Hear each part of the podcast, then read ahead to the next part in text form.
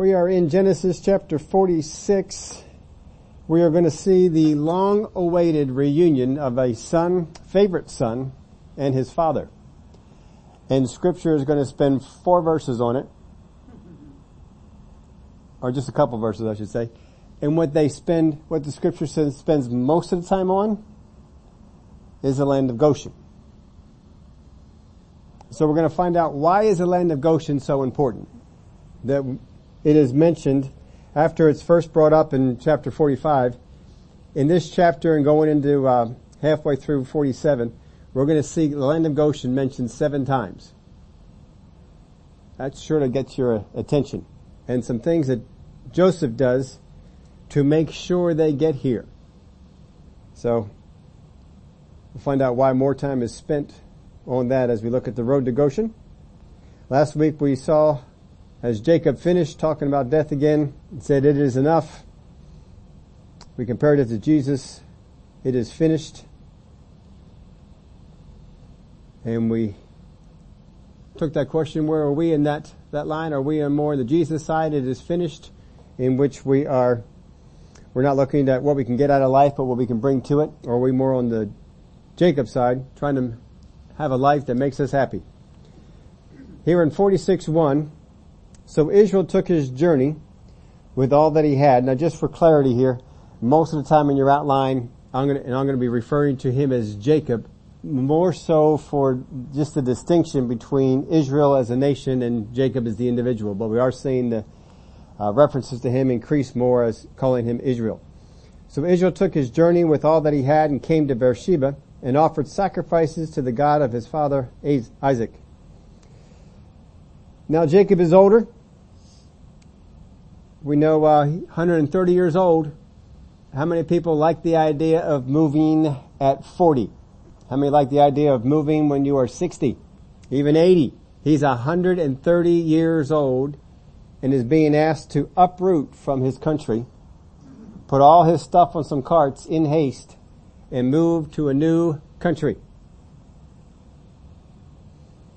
I don't know how many people will get excited about that. Of course, he's right now probably blinded by the fact that he's going to get to see Joseph. And that uh, means everything. So he packs everything up pretty quickly. But he's older. He's probably very attached to his home. I don't know about him, you, but I, I can you imagine if you were asked to be picked up and moved to a country that does not speak a language you know? That has cultures that you're not used to. Customs, you're just, I mean, they're not bad or good, it's just, they're, they're just different. This is not what you're used to and how much adjustment am I going to have to be doing? All these things would kind of go through your mind. So the packing was probably done in haste per uh, Joseph's request, and it may have been a, it may not have been until he gets here to Beersheba that he actually sits down and thinks about what he is doing. That he's leaving the land of Canaan. He is leaving the promised land.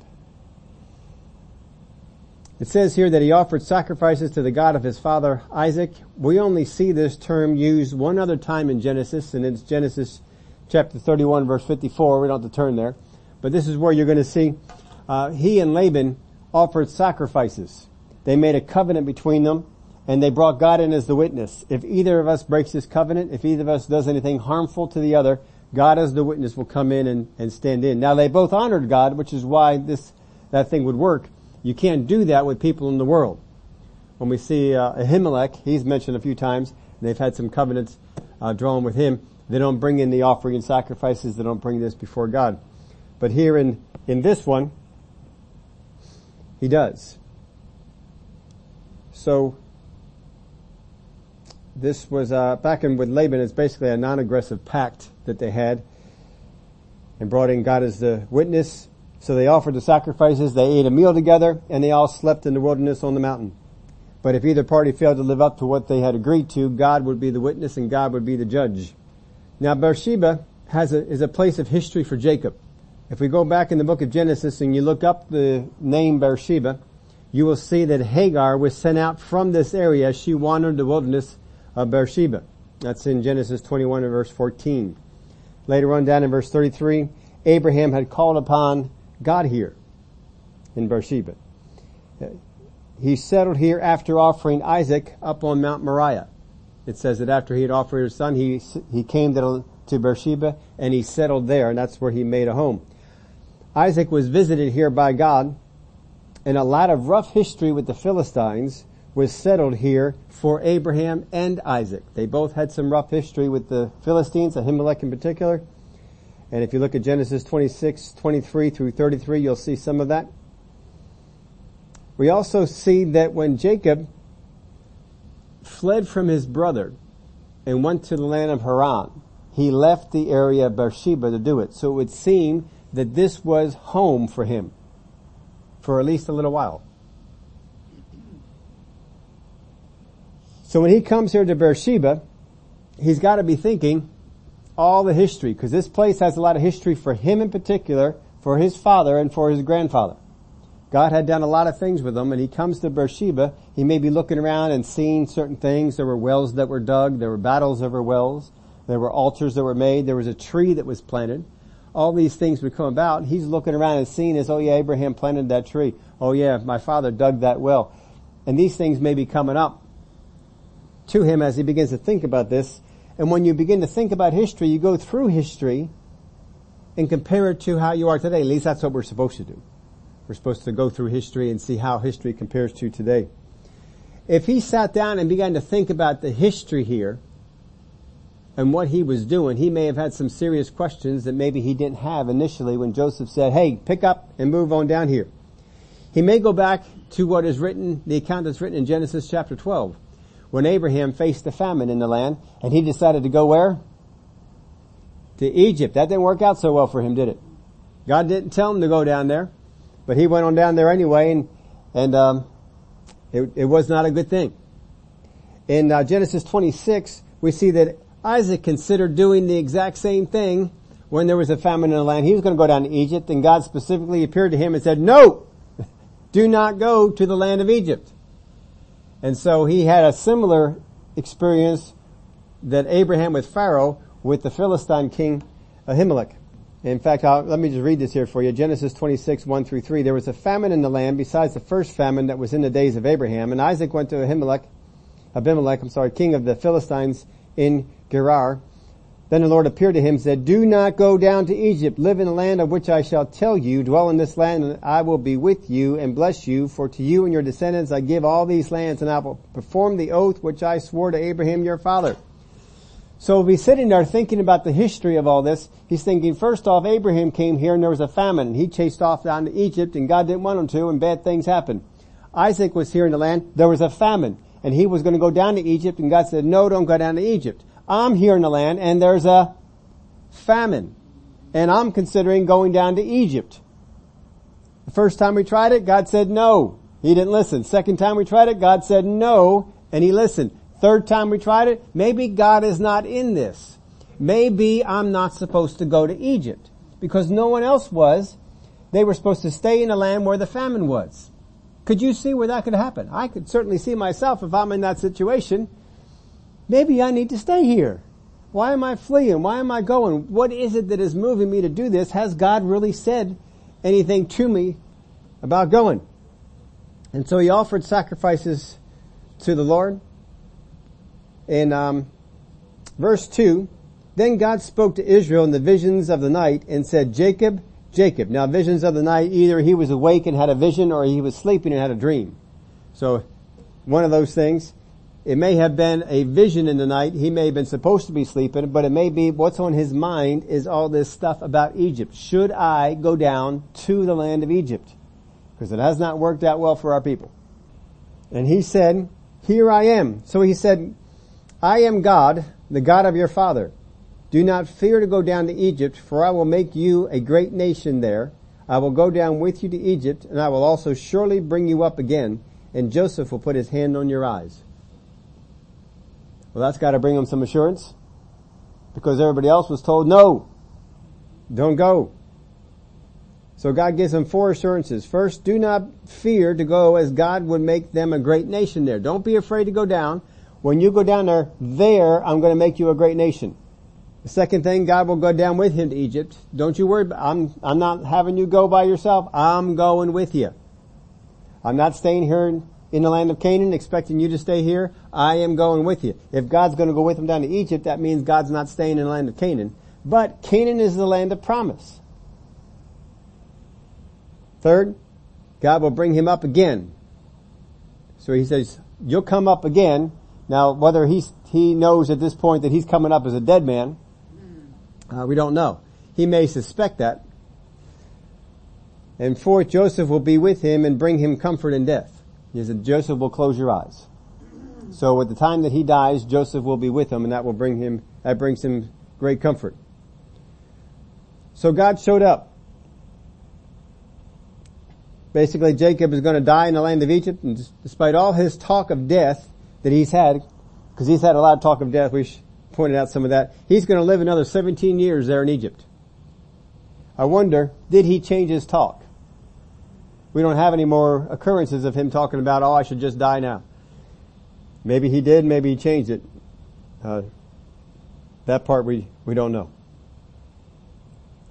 Verse 5, then Jacob arose from Beersheba, and the sons of Israel carried their father Jacob, their little ones, and their wives in the carts which Pharaoh had sent to carry him. So they took their livestock and their goods, which they had acquired in the land of Canaan, and went to Egypt. Jacob and all his descendants with him, his sons and his sons' sons, his daughters and his sons' daughters, and all his descendants he brought with him to Egypt. Now these were the names of the children of Israel, Jacob and his sons who went to Egypt. Reuben with Jacob's firstborn, the sons of Reuben, were Hanoch, Palu, Hezron, and Carmi. The sons of Simeon were Jemuel, Jamin, Ohad, Jachin, Zohar, and Shaul, the son of Canaanite woman. The sons of Levi were Gershon, Kohath, Merari. The sons of Judah were Ur, Onan, Shelah, Perez, and Zerah but Er and Onan died in the land of Canaan. The sons of Perez were Hezron and Hamul. The sons of Issachar were Tola, Puvah, Job, and Shimron. The sons of Zebulun were Sered, Elon, Jaleel. These were the sons of Leah whom she bore to Jacob in Padan Aram and his daughter Dinah.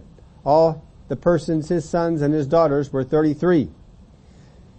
The sons of Gad were Ziph, Ziphion, Haggai, Shunai, Ezban, Eri, Erodi, and Erelai. The sons of Asher were Jimnah, Ishua, Ishui, Beriah, and Sarath, their sister. And the sons of Beriah were Heber and Malachi. These were the sons of Zilpah, whom Laban gave to Leah, his daughter, and she, and these she bore to Jacob, 16 persons. So we had 33 persons, then we had 16 persons. The sons of Rachel, Jacob's wife, were Joseph and Benjamin. And to Joseph in the land of Egypt were born Manasseh and Ephraim, whom Asenath, the daughter of Potipherah, priest of On, bore to him.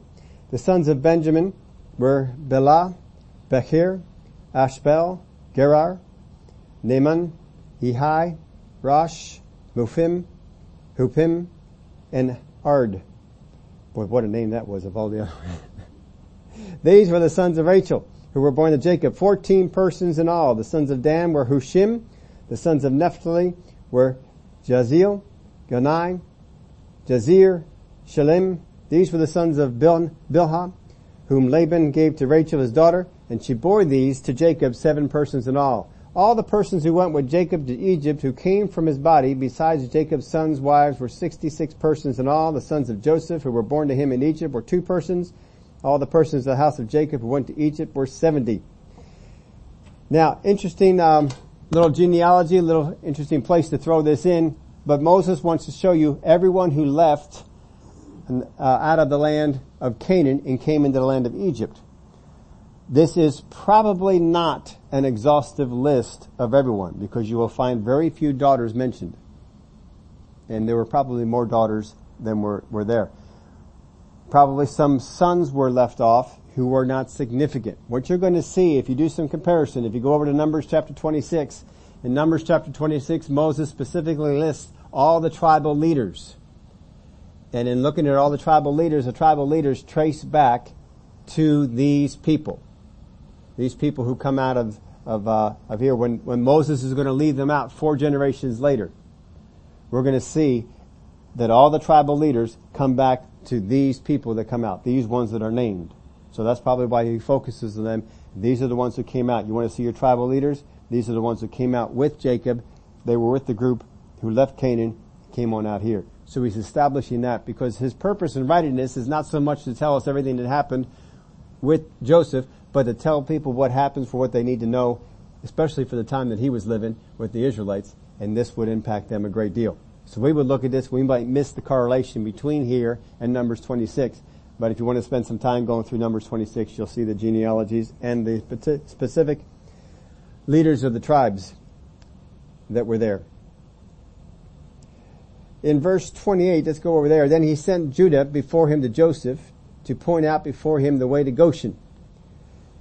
And they came to the land of Goshen. So Jacob says, Judah, look, we're only going to make so much time. If you go on ahead and get the how we're supposed to go, get the GPS coordinates so we can punch into our phone. We know where we're going. Go on ahead, get the directions from Joseph, and then come on back here to us and lead us into the land. And so the purpose was that the caravan that would come would never come into where Pharaoh was. They would come right to the land of Goshen. So Judah is sent on ahead. He meets with Joseph. Joseph tells him where to go. And he goes back to the crowd, leads them on in there.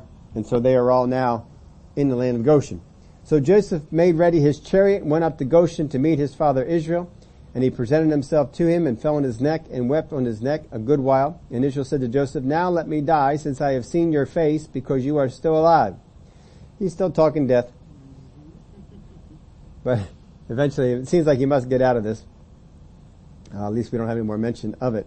So just a couple of verses put on this, but can you imagine the, the, what is going on here? Joseph has not seen his father for a long time. His father just came into the understanding that Joseph was still alive.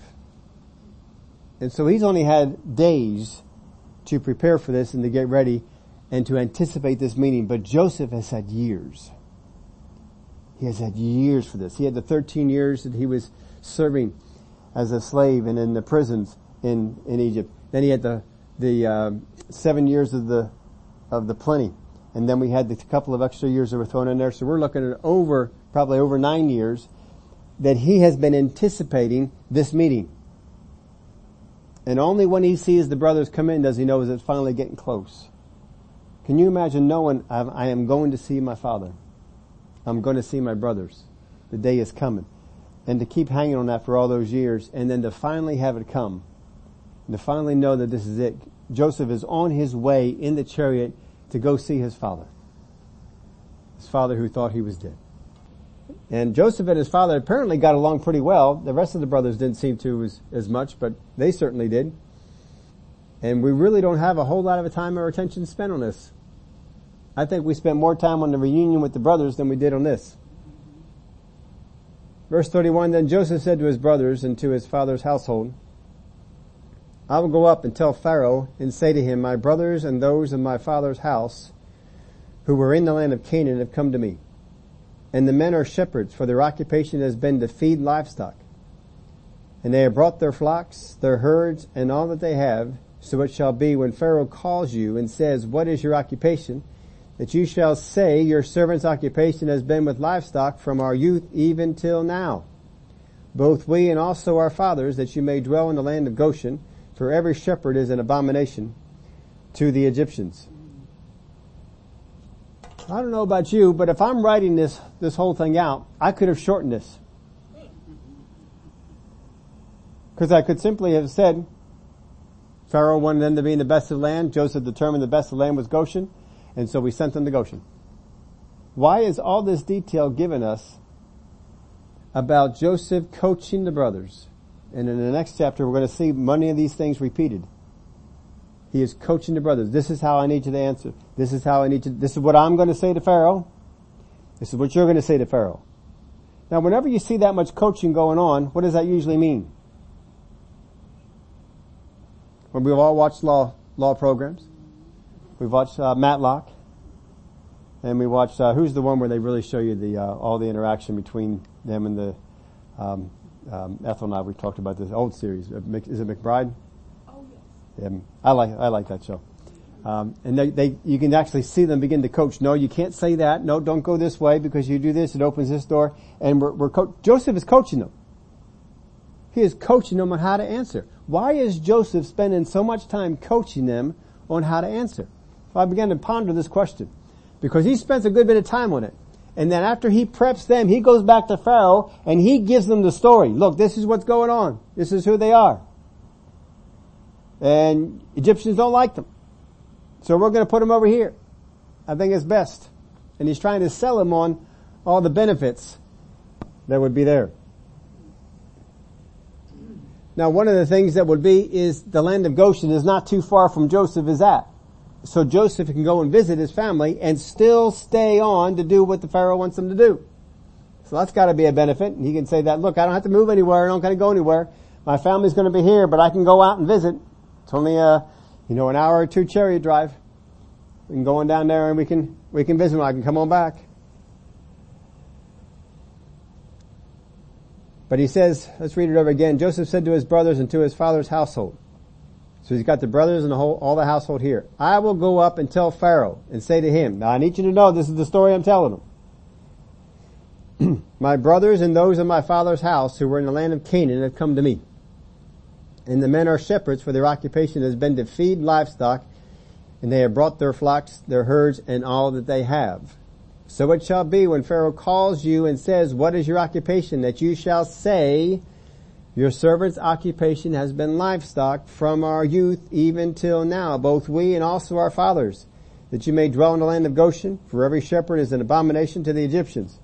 So I expect that what's going to happen is, or at least Joseph is anticipating this might happen, that if Pharaoh has them before and he says, what is your occupation? Shepherds, well what else you do? Surely you've gotta have something else because we don't look too highly on that. So what else you do? And one of them might come up and he say, well, I've also done some blacksmithing. Oh, okay. How about you? Anything else that you do? Well, I've also done uh, some farming. And they, they may talk about some other things that they might do. And, and Pharaoh will get the idea, you know what? I know how good Joseph is. I'd like to really plug all you guys in and, uh, help us out in the area of blacksmithing or in the area of crops or whatever it might be, we'd like to bring you guys on in and use some of your expertise on here. Joseph wants none of that. He is protecting them from it. He is shielding them from that. He says, you tell them that you do nothing but shepherd. You tell them that your fathers did nothing but shepherd. That you have learned no other trait, no other uh, occupation except shepherding. Because if they know that you, the only thing that you're good for is shepherding, then they won't try and put you in any other occupation. They're going to keep you right over here. They're not going to say, oh, you're Joseph's brother. Boy, you must be good. We need to bring you in and, and uh, maybe you can help us organize this or manage this or do it. Because, I mean, Joseph, he is quite the organizer. Boy, he can manage. We've seen the things that he's done. Surely someone else has that talent or that ability. And Joseph is, is doing all this. So, when you see that much of time and that much attention put to make sure that they go nowhere else in Egypt except the land of Goshen, there has to be a reason. There's a reason why this is mentioned seven times after it's first brought up in chapter 45. Seven times this is brought about. Now Joseph has his reasons for wanting to do this. We're going to look at some of these here in just a minute. But he had to make sure that the reasons that are brought up to Pharaoh were ones Pharaoh would see the wisdom in. Understand this, the reasons he is bringing up to the brothers, the reason he is bringing up to Pharaoh are not the reasons he wants. They're not his motivation. This is not what's keeping Joseph to put them in the land of Goshen. But what he knows is, and this is what I, I'm, I'm convinced on this, when Joseph had the plan and sought after God as to what he was supposed to do with the brothers, he also had the plan about bringing them to Egypt. And God said, when you bring them to Egypt, I want you to put them here. I think he got that plan directly from God. Because God said to him, I will make them a great nation. That's what he said to Jacob. If he said that to Jacob, and Joseph right now is the spiritual head of this household, I am almost, I can be almost convinced that God said something to Jacob about this. I'm going to make them a great nation here. They cannot integrate with the Egyptians. They have to be kept separate. And so Joseph came up with a, with a place, came up with something to, to do as far as occupation that would make sure they would stay separate. But Pharaoh is not going to buy into this. I don't want you bringing them here, making a great nation out of them. That would scare Pharaoh off. He doesn't see the spiritual wisdom in this and keeping them separate. So he's got to come up with a reason that makes sense to Pharaoh. Now I didn't put this in your outline, but I had a little note for myself. If we present the wisdom of God to the world, they will likely not see it and reject the direction we wish to take. Just like with Daniel and the meat offered to idols. Daniel had a spiritual reason to not take the meat offered to idols. He could not present that to Arioch because he wasn't going to hear it. He wasn't going to see it. He does not try to present spiritual wisdom, spiritual principles to the world. Doesn't try and do it. He says, all right, we got to go after this in a natural. So he, and Daniel's argument is completely natural. It is meaningless to Daniel. He does not care that we will be healthier. What he cares about is that we don't eat the meat offered idols. But he sells Arioch on the fact that, look, you do this for this amount of time, and at the end of it, you see if we're not healthier, you see if we are not hitting what you want us to hit better than the other folks. See, that's something he can relate to. Too often, folks, we are selling the world the spiritual wisdom of God on the spiritual benefits to the kingdom of God. That's why they're not buying it. They can't see it. They're in the kingdom of darkness. They won't understand that. Pharaoh is in the kingdom of darkness. He worships his idols. Joseph cannot go to him with a spiritual principle. He cannot go with him with God's plan and God's purpose. He has to go with him with something else. All right, we got to show it to, here to something else. Though I know you guys can do other things, do not tell him you can do it. As far as Pharaoh is concerned, you are only shepherds. Now that is their main occupation. That is the main thing that it seems to be doing. But it would seem that there are other things that they do as well, and we are not mentioning those things. Understand? I'm not mentioning them to Pharaoh. You're not mentioning them to Pharaoh. If you get in, inquired about, if you get quizzed, you do not do anything but shepherd. Understand that. We have to know what the world considers important and frame what God wants us to do in light of what they can understand. Just like Daniel did, and just like Joseph does here. Now Pharaoh had already promised them the best in the land to settle in. He'd already said that. We're going to give you the best of the land. What I, I always was amazed at that statement of Pharaoh is if you have the best of the land in the, in the land of Egypt, is it vacant? I mean, you look in the United States, where's the best of the land? And are people living there? Yeah, people are not living in the wilderness areas, the desert areas. Uh, they don't live there. But they live in the best parts of the land. So I've always wondered what happens to the people that live in the best part of the land. Now maybe the land of Goshen just wasn't, it's the best part of the land as far as they are concerned, but not the best part of the land as far as the Egyptians are concerned. That's all I can really figure out because it doesn't seem like they displace anyone. They're just going in there and so Joseph, he sends them, I want you to go to Goshen. I want you to be there. And then when he goes to Pharaoh and he presents the case, because he does this in front of Pharaoh, not necessarily in the land of Goshen, he says, look, they're already there. And um, we've already got things settled. They're already out there. This is the bet. They're happy with that land. It's close enough to me. Uh, they're shepherds. There'll be a, a, way, you know, the Egyptians, they don't like shepherds. This way they don't have to, to deal with them. We're not disrupting the life of the Egyptians. So he gives an argument that Pharaoh can understand. He put some time into this. Alright God, if you want this to be accomplished while they're here, I need to find a place that we can put them and we can isolate them. And we can keep them away from all this. So Pharaoh had already promised them the best in the land. And Joseph knows that Pharaoh is going to want to talk to his family. That's why he's coaching them. He's going to want to talk to some of them at least. So he sends them to Goshen. So they're right where they want them to be. Again, why Goshen? It had plenty of pasture for flocks. This is the thing that the Goshen was known about, lots of pasture there. It was close enough to Joseph that he could visit without moving himself. It would keep them removed from Egyptian culture and life. The isolation would help them build a nation. Now Joseph was strong enough to not allow the culture of Egypt to affect him. Joseph had been in this culture. He didn't have any protection. There was no isolation for him.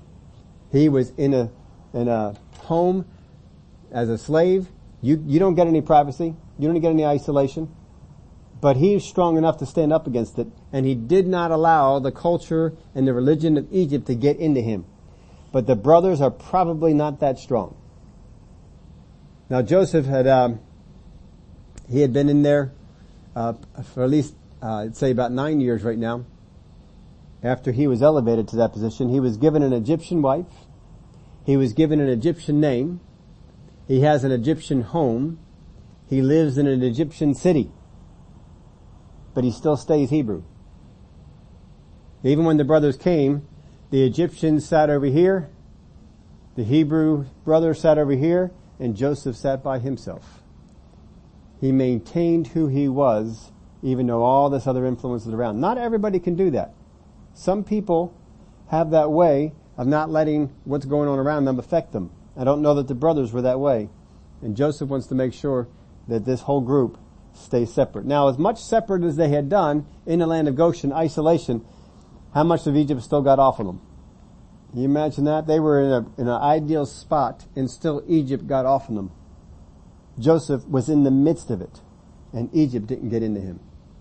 Now I wanted to tie in some of these things from the beginning because a lot of people would love to have a supernatural dream whenever they face a life-changing moment or decision.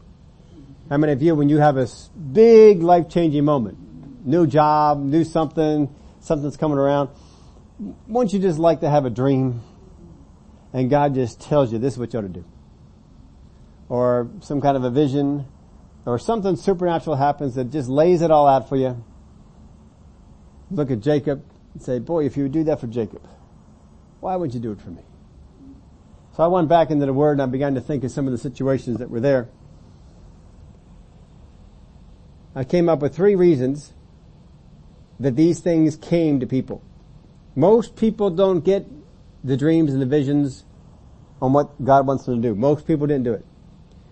But there were certain people that they did come to. And I saw there were basically three classifications of people that we saw this. The first one, it came to people who were too weak for the task. And the vision was to empower them and to make them stronger. I might put Jacob into that category. I know I would put Gideon in that category. If you want an example, Gideon is one. Too weak for the task. So God gave him that vision that strengthened him and he, he felt empowered to go out there and to do it.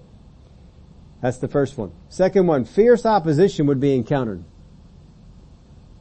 God gave it to people who were not necessarily weak, but he knew that fierce, not just opposition, but fierce opposition was coming and that they would be encountered. Paul would be a good example of this. He had uh, uh, many visions, but fierce opposition came against him. Every place he went, he seemed to face opposition. The third one, greater understanding was required. They had to have a greater understanding of what was going on than they currently had in order for them to accomplish what God wanted them to do. Best example of this I can think of is Daniel that after he gained understanding on something, an angel would be dispatched to get, make him understand. There was a need for an understanding on this thing of what was going to happen. So too weak for the task, fierce opposition would be encountered, and greater understanding was required. You can also make this note if you want to. You can put Peter into each of these three categories. There were times these things happened for Peter because he was too weak for the task. There were times these things happened to Peter because the opposition would be fierce. And there were times that these things happened to Peter because greater understanding was required than what he had. You can ponder that on your own, see if you can come up with the examples in Peter's life for, for each of those. we go out on the strength of the understanding that we have, and most times we don't get a dream, we don't get a vision, we have the understanding that we have gained, either through revelation that God gave us in our spirit, but something that is not as spectacular as the dreams and the visions that these people had. So then we go out on the strength of that understanding, the understanding that we have knowing that we move the world, that what we move the world with is not the same as what will move the church. That's an understanding of things we have to have. What will move the church will not move the world. What will move the world shouldn't move the church. Worldly Christians are moved more by what moves the world than what should move Christians. So you'll see people in the, in the Word where they sought after God as to how to present what they had to the world. Because you can't go to the world with the same thing. Even now, we're facing things, people are facing decisions just like they have in the past, but right now our, our main decisions are front, the decisions of the, uh, to be vaccinated or not to be vaccinated, to be uh, going along with, with certain things, certain ways of thinking, or not to go along with certain ways of thinking. We have these, these things that, that are in front of us, and we have what we know, which moves us. God has said, God has shown me, God has directed me, and that's good enough for us to not do what the world wants us to do. But we encounter sometimes people in the world that are not moved by those things that we're moved by.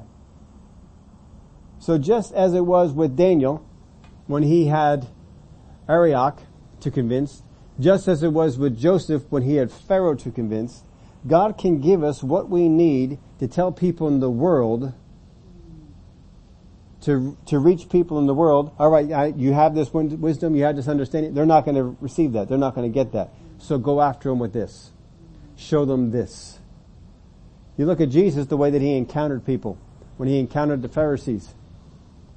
He could not always argue with them spiritual principles because they couldn't hear it. When he, when they brought the woman who was caught in the act of adultery, he couldn't say to them spiritual principles that he probably would taught his disciples so that they would understand the error of that way. What he had to do was write some things in the sand that ministered them on a different level. And one by one they left because they were more worldly than they were godly. We will always encounter, not just today, people have done it before and people will do it again. We will always encounter people that are worldly, who will not accept the light of the kingdom of the gospel and will not accept the wisdom of his ways. God understands that. And just as God gave something to Joseph, Joseph, this is how you can get Pharaoh on board with what I want to do. Just as Daniel got Arioch on board with what God wanted to do. Just as Jesus was able to get people around the Pharisees on board with what God wanted to do so that that peer pressure they felt and they couldn't push for the thing they wanted to do. God will give you wisdom on how to do it. Don't throw up your arms. Don't feel left out. Well, God, God can't uh, help me out on this one. These are some examples right here where God gave them a worldly way to relate a godly principle. Notice that Pharaoh was never enlightened of God's plan. He was never enlightened that God wants to bring them here to make a nation out of them. He was never told the things that Jacob had heard in the dream that he had. And he sure didn't hear the things that Joseph was revealed that God revealed to him, however it was that Joseph heard those things. Because Pharaoh didn't need to know. Pharaoh wouldn't have done anything with it, or surely would not have done anything good with it. If you begin to share godly principles with worldly people, will shut down their ability to hear from us. Well, they're just some nut. They talk about these, I can't even understand what they say. And from that point on, you're written off. You don't have to do that. Go to God. God, how is it that I can relate to my whoever, boss, worldly person that's in your life, that's trying to do something, move something in a direction that goes against what God has shown you to do. If you'll seek after God, He'll show it to you. He'll tell you how to deal with it. Sometimes that what I have, what I have to do, what God has given me to do involves some cooperation with the world, the ungodly or even carnal Christians.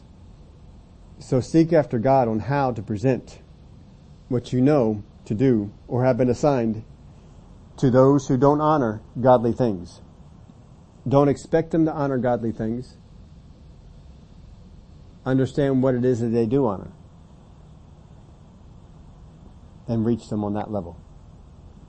Pharaoh was reached on a level that he could understand. And you, there's other examples. I just giving you a couple here, but there's other examples where these things have been, been done as well.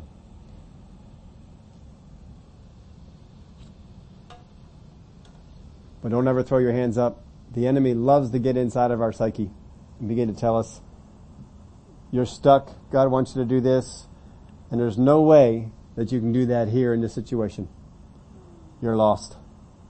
The battle's over. Just laugh at them. Battle is not over. And God will show me a way. Just as he did with Joseph. Just as he did with Daniel. And just as he will do for me. Well, Father, we thank you no matter what it is that we face in this world. We have a God who has wisdom far above. And though this world will not recognize or understand the wisdom that comes from above, you can show us how we can reach them on things they do understand, things they can comprehend. I thank you that you help us to do that. Give you the praise and glory in Jesus' name. Amen.